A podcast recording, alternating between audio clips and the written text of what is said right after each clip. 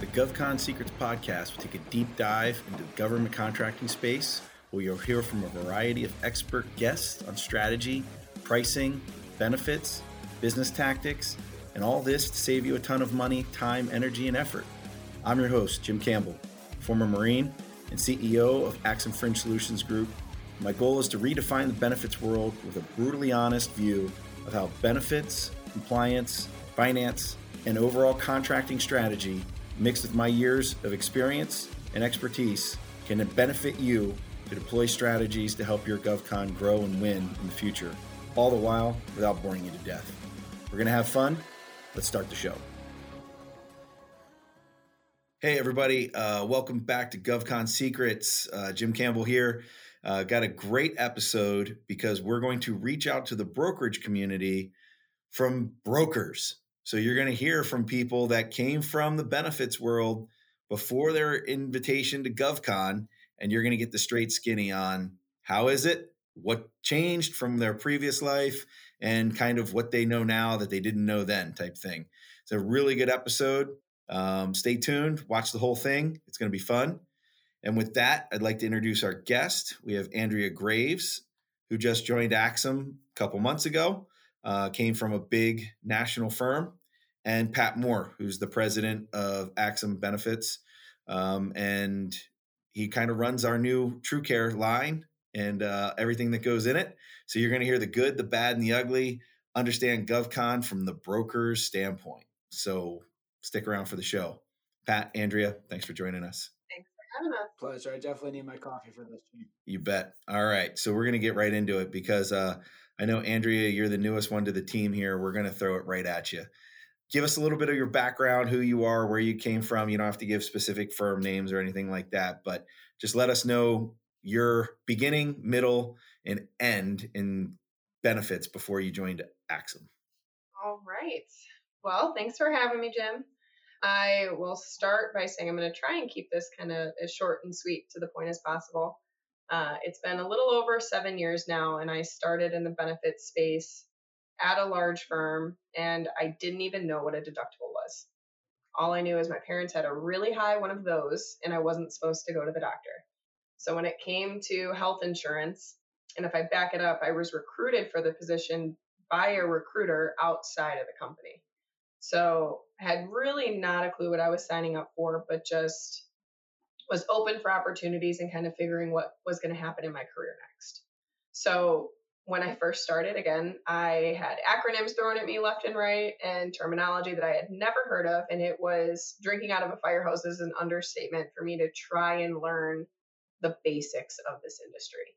So fast forward seven years, I started off as kind of the assistant in the service world and i also did like all the office work and then i moved into a benefit manager role kind of like more of an account executive lead and then i moved into sales all within a seven year stint had you know great clients learned a lot about how complex our industry is and that's putting it very mildly so that was a little bit of my stint in the benefit space and then now here i joined the axim team a few months ago Right on.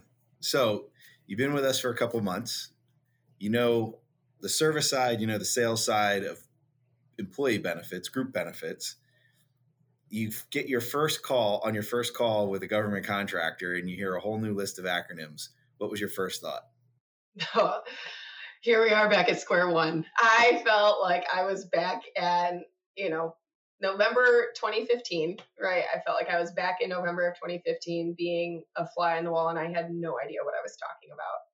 So previously, I also worked with a lot of trucking companies and I felt like even when I learned, had to learn a trucking, the trucking industry, there's very specific lingo, there's direct terminology. The business functions just very differently than, you know, a consulting firm, a manufacturer. And so the GovCon world, I will tell you, my eyes were opened up to what I thought was complex in some other industries. GovCon takes to an entirely new level. Um, and there is no shortage of acronyms and terminology that you have to learn in order to have any idea of what you're talking about or what anybody else is saying. yeah, no, no, 100%. And then if you were to hear all those acronyms and hear about the GovCon solution prior to coming to Axim, deer in the headlights, or would you have just kind of faked it till you make it? Uh, deer in headlights. I personally, Jim, am not a great fake it till you make it person. I'm pretty analytical and I I have to understand things. Again, that goes into my service roots and you know, my sales style is a lot more of people trusting what I'm saying, which again, what I would tell you in the GovCon world, if you try to fake it till you make it, you are going to get burned and your clients, more importantly, are going to suffer those repercussions. And I will tell you, part of the you know part of what attracted me to Axim in the first place was that diligence and kind of being the best of the best in the industry and fully recognizing that as a broker I didn't know what I was talking about. And if my clients had government contracts that I wasn't aware of again whether it was SCA DBA IT I had no idea what the right questions were to ask.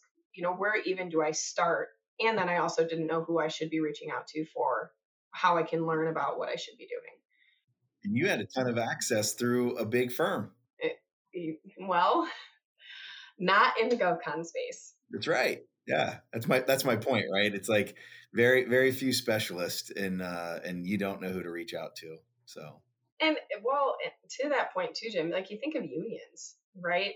Unions are another thing. There's a lot of people that will run away from it. They'll shy away. You know, you they'll lose out on really good opportunities, or not in, not even be able to catch the attention from the decision maker at an employer because you you have 10 seconds right to make that first impression and they know right away if you know what you're talking about or not government contracting is absolutely without a doubt one of those areas you either are going to be able to make an impact right away, or you're going to get told, hit the road, see you later right away. Yeah. So Pat, you hear this? You you were responsible for recruiting Andrea and bringing her over. How many how many I'm sorries? How many apologies? How many like gift baskets had to be sent her way to be like, yeah, my bad. oh, if you only know the call we just got off of, it's it's even funnier. um, well, funny enough, I got to see her learn both sides of the business both times. So I, I worked with her at that firm when she first got into Bennett's for the first time. And I got to hear her pronounce the word insurance like three different ways, like every time she would talk about it. So I've seen her kind of go through this process twice now, and so it's fun. But um, lots of gift baskets. Yep. More and like just straight whiskey, quite frankly. That's really the most important thing. Yeah, yeah, for sure you know, and then you've been here months longer than her, right? You've come from, we've already talked about the background, but seeing a GovCon directly and how we work with them, and then you've worked with brokers that bring GovCons to us. You know, kind of what is your experience from that side of the fence? Because it's got to be eye opening. And then running a team that's learning GovCon coming from the benefits world.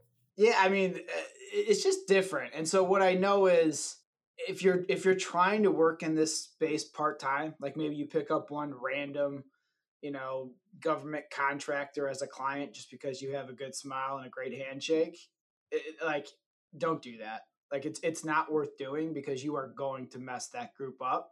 There's just there's just so much stuff that you aren't going to know that you need to partner with someone that does nothing but this day in and day out.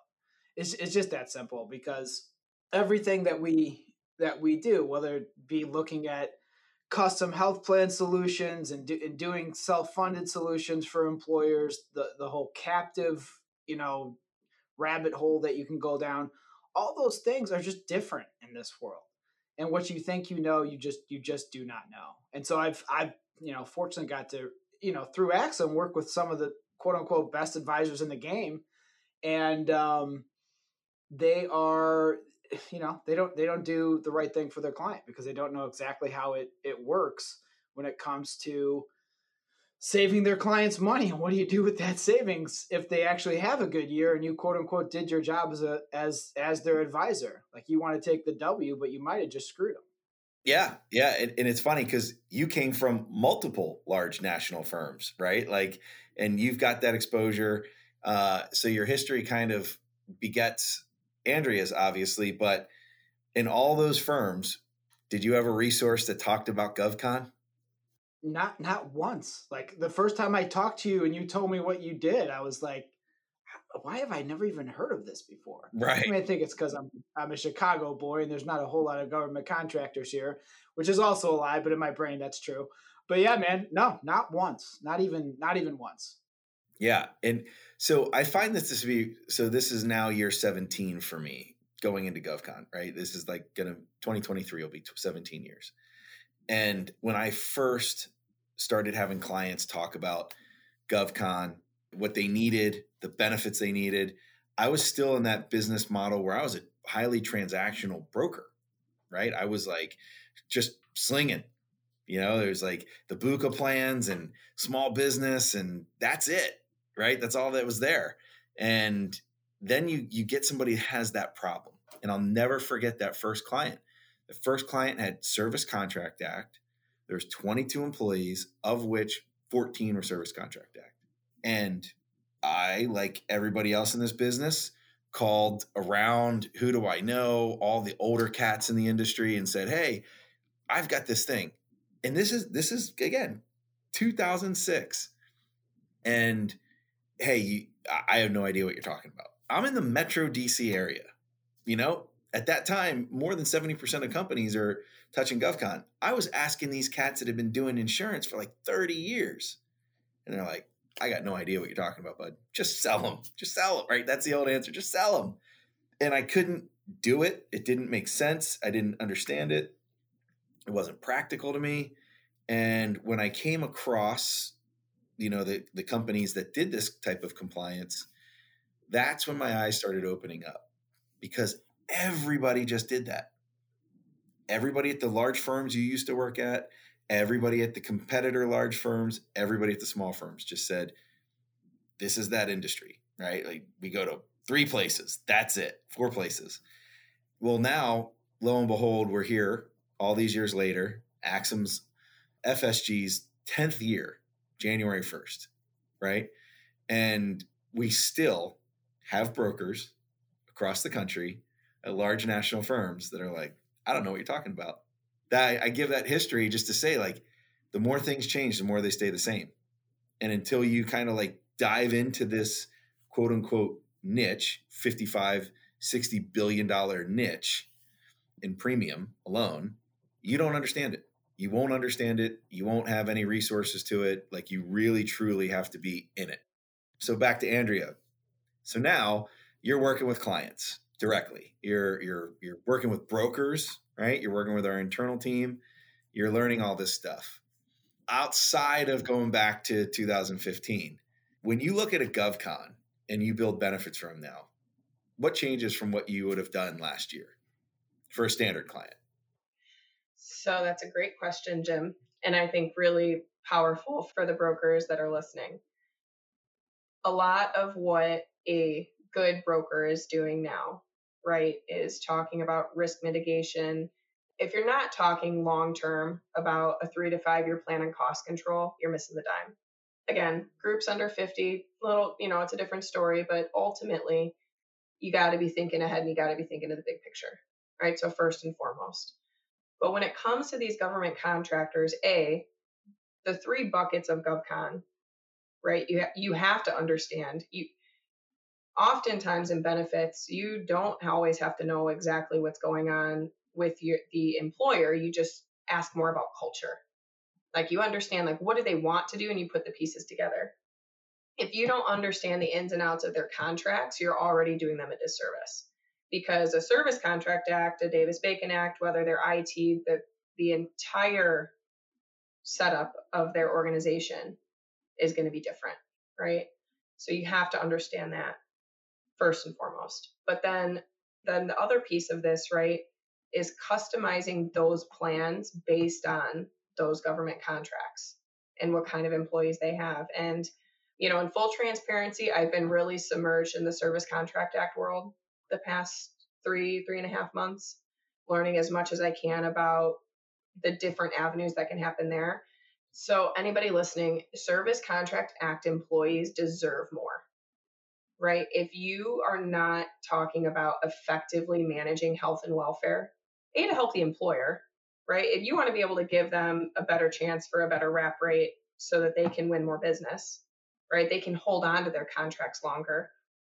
But you need to understand that those employees are going to have they need a different benefit. They need you to pay attention because the health and welfare they get from the government, you have a responsibility to make sure you're using that the best that you can. And then this is the, this is going down the rabbit hole, but if you are only sticking with the basics and not pushing back on underwriters and not understanding the ebbs and flows of government contracts, again, these these employers will go from 10 employees to 200 employees overnight.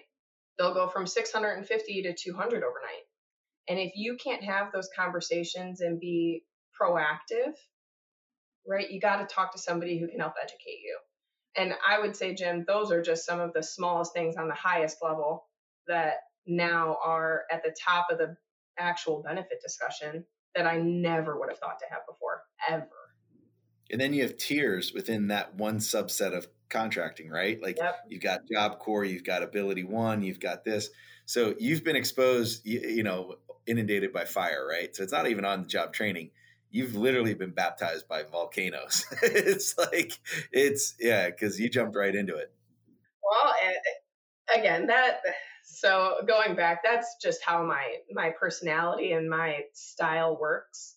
Right. In order for me to best sell something, I have to understand it and I have to be able to critically think about it. And I will tell you, if you're a salesperson on this call, you're not going to want to sit through seven different implementations with groups. I, I promise you, you're not. But that's where you learn you know that's that's how you learn to ask the right questions and develop the knowledge you need and if you don't want to do that then you have to bring somebody along that can help you otherwise again you're doing them a disservice and yourself a disservice but most importantly the actual members that are using the benefit and you start to become a lot more personal right like you look at these members and you like i've always said we owe it because this is america's backbone mm-hmm. this is where i came from this is this is the the model, right? Like th- these are the people that we walk by every day, we live next to. These are this is just your average American and people don't realize how massive the government really is and how many companies it really touches. But like you said, you have a 20 person company doing facilities maintenance. They win one contract. They are now a mid-size employer. You know, as opposed to a services company or a tech enabled services company like ours we have to grow the more traditional way, right? You have to make money, you have to make profit, then you hire people. Government contracting says, no, you're going to fill this contract with that many bodies. And oh, by the way, today's Friday, you start Tuesday, right? like, how are you going to get that done over? So, you know, that brings me to like, you know, then you get the broker involved, right? And the broker doesn't know, we've already talked about like the resources are limited and scarce. The brokers panic mode. They pick up the bat phone, like, I need help immediately. How has that interaction been so far when you've had to work with brokers that bring us business? I will tell you what's been really refreshing is because those are the brokers that are trying to do the right thing. You know, mm-hmm. they're they're willing to raise their hand and say that they need help. And again, there's a a lot of everybody knows even if you work for a big agency like broker you're, you're still like yourself with your client. Like you all have your book you know we know how that works. But admitting when you need help and being willing again to work and partner with somebody to develop and bring the best solutions again it's a breath of fresh air because again that's you know they're in it for the right reasons. And again if you're listening to this then you're probably not one of the brokers that is only in it for yourself. You wouldn't be taking the time to be on this podcast right now if you didn't care about what was happening with your clients. That's a good point. I was gonna say I gotta give you worse brokers to work with. I was just about to throw it your way, man. I was about to throw it your way. I got the other thing where it was like, Pat, how do I save my skin from not looking like an idiot versus like how do we do the right thing? Which is, you know, that's a tough place to to get put in. Because at the end of the day, when you get that big of a change, like at that time it's open kimono, right? Like everything's out there and it shows what was good, bad, or indifferent prior to some of these major changes. Well, so let, I'm going to open up something that Andrea said I think is funny. you have brokers that are conscientious and they they admit they need help. Then you have the other side of the fence, but from a not outing anybody, but like from your past experience, let's go down that everybody's got their own book and everybody's kind of out for themselves. Let's talk about the life in the typical agency because I have to tell you, I don't have that experience. Like my background has always been just Jim, right? I've never had an agency experience where I had to worry about other brokers or work with other brokers or have resources. Everything had to be built. So, Pat, let's start with you, right? You're at this agency. Everybody's got their own book. You've got your clients. How do you function in a in a larger agency? Like, what's the what's the conversation around when you need help? Right? Like you like you come across a group like a GovCon and you need help. You need to find resources. What do you do? Uh, you schmooze you schmooze, Jim. That's what you do. like internal people? Do you go to account managers? Do you go to other brokers? I have a unique experience where I've, I've worked with the largest. I've, I've worked inside the largest organization, right? And it was a, a weird company where everyone was on the same floor and it was like all of the national resources like the best actuaries the head of the ERISA council the guy that managed the discount database like all on the same floor like i just I knew all of them. I went to lunch with them, and so it, eh, that was, you know, pick up the schmooze phone is what it boiled down to. Unfortunately, I'm a fairly likable guy, so most of the time I got the help that I needed in the areas that I needed. But yeah, it's all it's all internal politics. It's trying to find those resources. But then in other companies where it is definitely more of the mid-market sales environment, yeah, you are kind of on an island and you are out for figuring everything out yourself and you have to, have to sink or swim. So, I mean, there's so many, every organization looks different, but you are definitely exposed to the elements, so to speak. Andrea, you feel the same way? Yeah, I, in general, I have some pretty strong feelings that um, there's a lot of bad brokers out there. And I, you know, I mean that nicely in the and not nicely all at the same time because I've worked alongside great consultants that are always, you know, trying to do the best thing, great mentors. And then I've worked along consultants and I've taken a lot of business from consultants that are just not good people and that give brokers a bad name. And again, frankly, is part of why we've gotten into the conundrum that we have in our industry, right? Yeah. And by industry, I mean healthcare system right? It, it's all a nasty circle of things that have happened years over years over years. So, yeah, I don't think that directly answers the question, but I think well, like take it one step further, right? So, you have you have this group that comes to you. Do you believe that old saying that this is a relationship business? No, I think relationships only go so far. Right. So you have this group who's like, "Hey, or better yet, you have a broker in the big firm and they come to you and say, Hey, I've got this group. What do I do with it? And you're like, You're not even a good broker to begin with. Like, why are you servicing that client? And they use the excuse, I've got a relationship with them. I need to find out what to do. So they come to you, they do what Pat said, it's a schmooze thing. And you're like, I've never even heard of that. Like, maybe I need to brush up on it, or I'll just wait till they sell it and then I'll ask them how it went. Like, how, how does that interaction go? Is it like you took it upon yourself to go do some research, or you just waited to, till they kind of stepped on the landmines? Um, it's not in me to like wait for people to step on landmines because it's not in the client's best interest. So again, I'm I'm a big figure things out and but on the flip side, there's a lot of people who ask for help and then they don't actually want your help. Like they don't actually listen. And that's even more frustrating. So again, as yeah, somebody that goes out and tries to find the answers, the solutions, and then, you know, to be disregarded and kicked to the can, that's when you're like, okay, well, forget you. I'm not helping you again, you know? Yeah. Um, but I mean, I think at one point in time, relationships mattered, and now healthcare costs, especially healthcare, right? Even more specifically, healthcare costs have just risen so exponentially that I don't care what your relationship is. Employers can't handle 30% increases year over year you it cannot happen and your employees can't handle it it's not fair and so again if i don't care how often you go golfing and who you go golfing with or you know how many dinners you go to sports games it's not moving the needle anymore. That's right. Yeah. And then, you know, the thing that kills me is that the firms, the national firms that have a GovCon expert, right? And then you get this one, this this one person or two people, typically here in the Metro DC area, that say they're the GovCon go-to for the large national house. All the brokers in the country dive back to this one resource, and the, that person says, "Yeah, I'll help you, but I'm going to take X percent of your client." Mm-hmm. Right? And then when you they when they get down to it, all they're doing is I'm going to go down through the list of people I know that do this business. And I'm going to use and I'm going to get the heroes welcome, but they're going to provide all the resource.